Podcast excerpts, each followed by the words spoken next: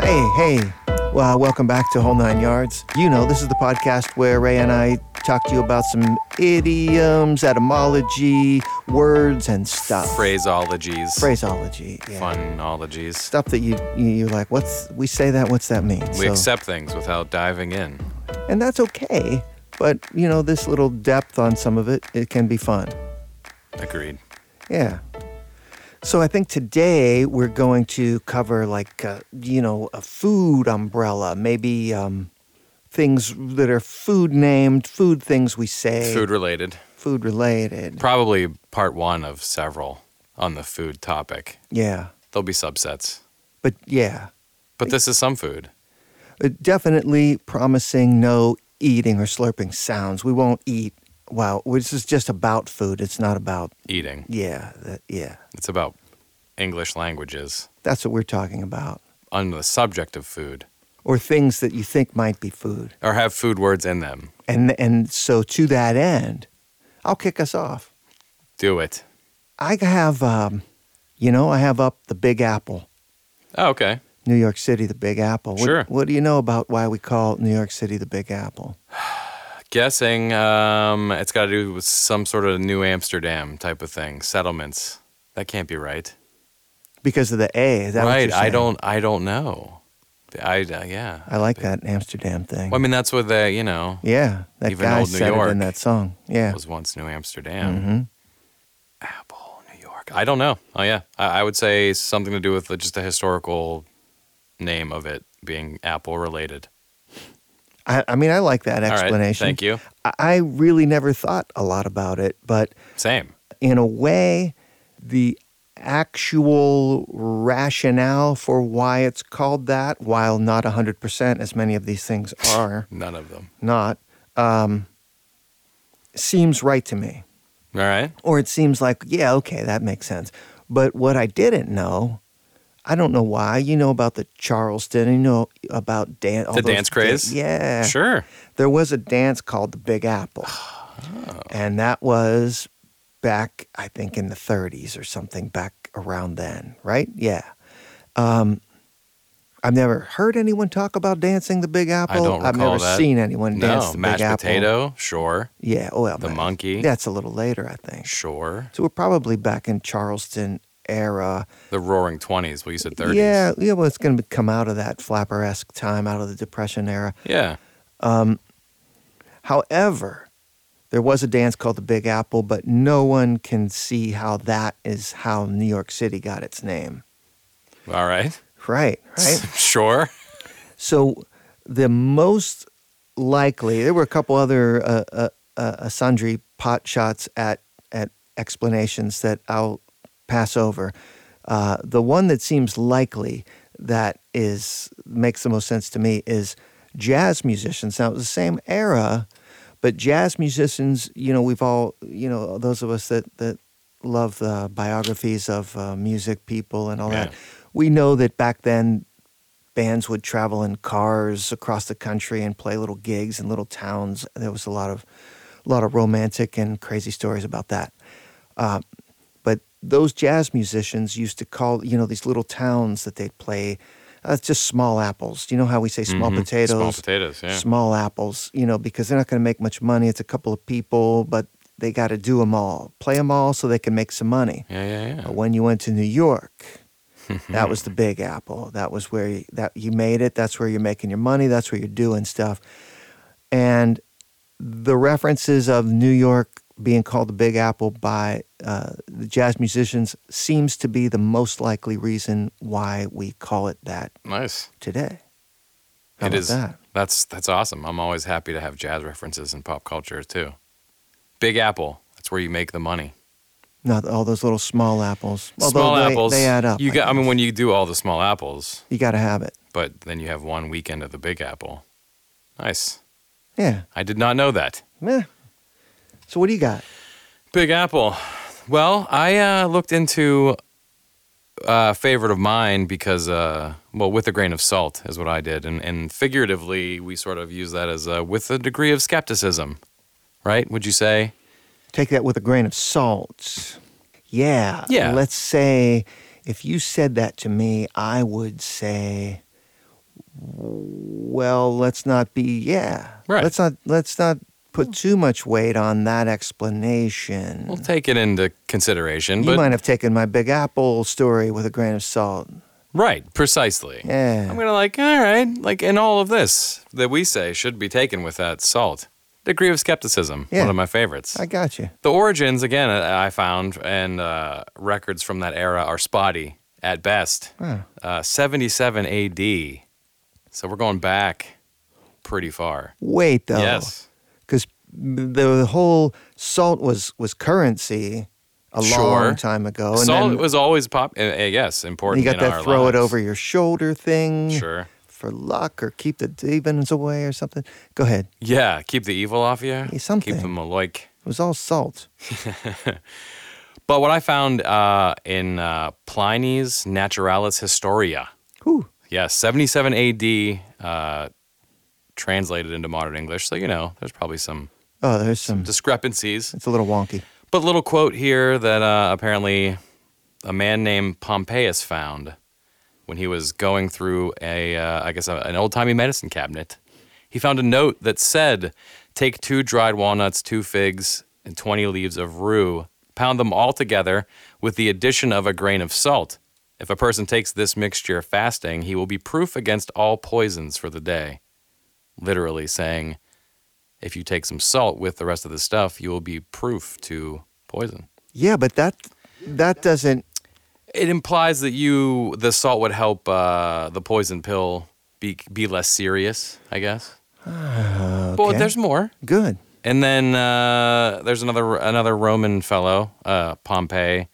Also, that's weird because the other guy was Pompeius. They really I mean, it's like John. named back everybody then. the same thing. Yeah. The Caesars. This guy's a part of the Caesar clan. He's a part of the triumvirate, one of the triumvirates. Uh, Roman general Pompey, um, he used to assume that you could become immune to certain poisons by dosing yourself with small doses of them every day. And with that, he would take salt with them to aid in the digestion of the poisons because they're so gross, I'm guessing. Why are we all got all these poisons? People, uh, everybody died by assassination back then. Are you kidding me? I looked and I'm like, all right, did this guy die from poisoning? Because clearly he's poisoning himself every day. Yeah. But no, he died from, like everybody else, being assassinated. Yeah. Yeah. So I guess the poison, this way, uh, anyway, the salt acts as a way to make the grossness of the flavors go down. So not in an immunity, but in a way to hear something that you're, it's unpleasant, maybe. Take something unpleasant and make it a little more pleasant. But still, is this congruent to our current usage? Well, then through the 17th century, it, I kind of it just becomes morphed up until you know you get to modern times, where uh, Reverend Lovejoy tells Ned when Ned's making some crazy claims, he's like, Ned, you got to take this thing with a grain of salt. So it's going all the way from 77 A.D. up until The 77th episode of The Simpsons. it's, it's later than that one, but one of the Simpsons episodes, yes. All right. So hey, yeah, that's morph- morphification. Yeah, it That's just kind of like- happens. We we do that. It just takes off. Anyway, hey everybody, stick with us. We got some more for you. Uh, we're gonna read a couple of ads, and uh, we- we'll be right back. Be right back. Allswell believes in the power of a good night's sleep for all. Their products feature innovative technology and unbelievable comfort and support without deflating your wallet. Combining the best of both worlds, the Allswell features hybrid mattress technology with memory foam and individually wrapped coils for a winning blend of comfort and support. Follow the link in the show notes for financing as low as 0%, a 100 night risk free trial, free shipping and returns, and a 10 year limited warranty. Designed to make good sleep accessible to all. Real luxury, unreal prices. AllswellHome.com. Whole Nine Yards is sponsored by Big Science Music. Big Science Music is a can and one show award winning original music and sound boutique, providing scoring, sound design, radio, podcast, and audio post production services for the advertising, film, and video industries. Big Science Music also offers ADR, casting, and project management. Big Science Music's reels, full capabilities, and more can be found at BigScienceMusic.com. That's BigScienceMusic.com. And as promised, we're back. Thanks for hanging out. Yeah, thanks. So we'll do a couple more food ones for you. Uh, Ray, what do you got? So, Jay, do you know uh, who sang the song? Well, s- I guess sings the song "30 Days in the Hole." Oh man, uh, it's uh, Uriah Heep. No, wait, uh, wait now, English band? man. It's like Uriah Heep. It's not Nazareth. No. Uh, yeah, Mott the Hoople. No, it's not Mott the Hoople. Who, what do you got? Who is It's a band called Humble Pie. God, jeez, Louise. Yeah, I knew that. Humble pie. Figuratively, we we use it to, to mean what? What would you say if someone I mean, it's like eating crow. I think to me, like uh, That's- right. If something happened, you know, you'd go. Oh, it's time for me to eat humble pie because I said, you know, you'd never be able to fit in those shoes, and then now you're in those shoes. So, yeah, humble pie time. so you'd say you have faced humiliation and then apologized for said humiliation. I, I, I almost would maybe word it. I, I've humiliation's a little strong. Humility. Well, um, I've been humbled. Humility, and so um, I've been humbled. So I'll eat the humble pie. okay, Yeah. sure. I mean, that's that's the, a figurative way that Yeah. we use it. And you said you mentioned eating crow, which is funny because humble pie is actually a British phrase, uh, and the Americans chose eat crow. Same thing. Same thing. kind of thing. It gets there. It's we- it's it's an odd it's an odd one that we skipped ahead. So, humble pie, uh, which they believe came about through a process in the English language called meta-analysis. I know. Stick with me. I, uh, I know that process, which I, I, I love. It's fascinating. I did not know this. There- There's a process that uh, divides or removes parts of words to form new words.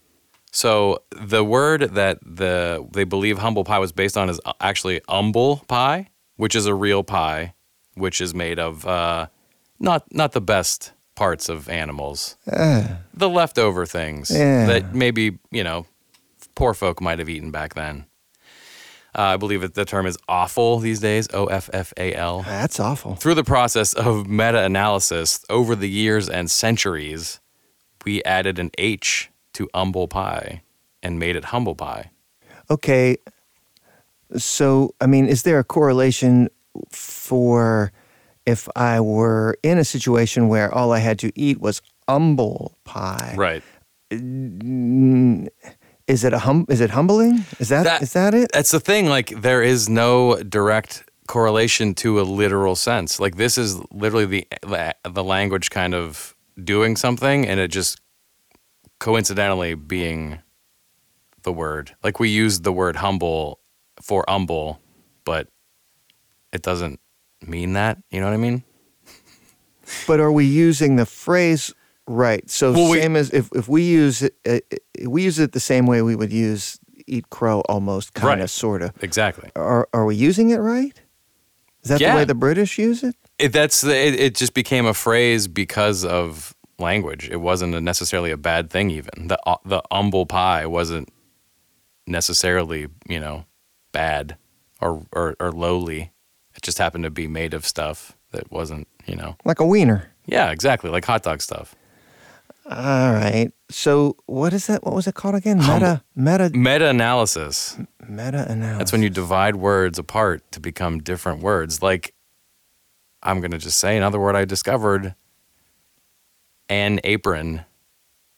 Like an apron yeah. you would wear to, you know, to protect your clothing when you cook comes from a word that's napron, N A P R O N. And through this process became an apron. and also napkin probably, but we'll save that for another show. Yes, All right. Well, that's fascinating. I found it to be. I have a maybe a, a easier, less fascinating one, but All right. still, you know, I was a little amazed that this didn't mean or come from where I thought it came from, and that is brownie points. Okay. So brownie points means to you what?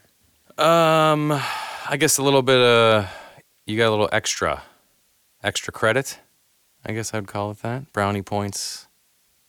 Give you some brownie points, buddy. Yeah, like a star. You got a little star to put on your chart. A brownie point. All right. A, a- something positive I've I've added through extra something.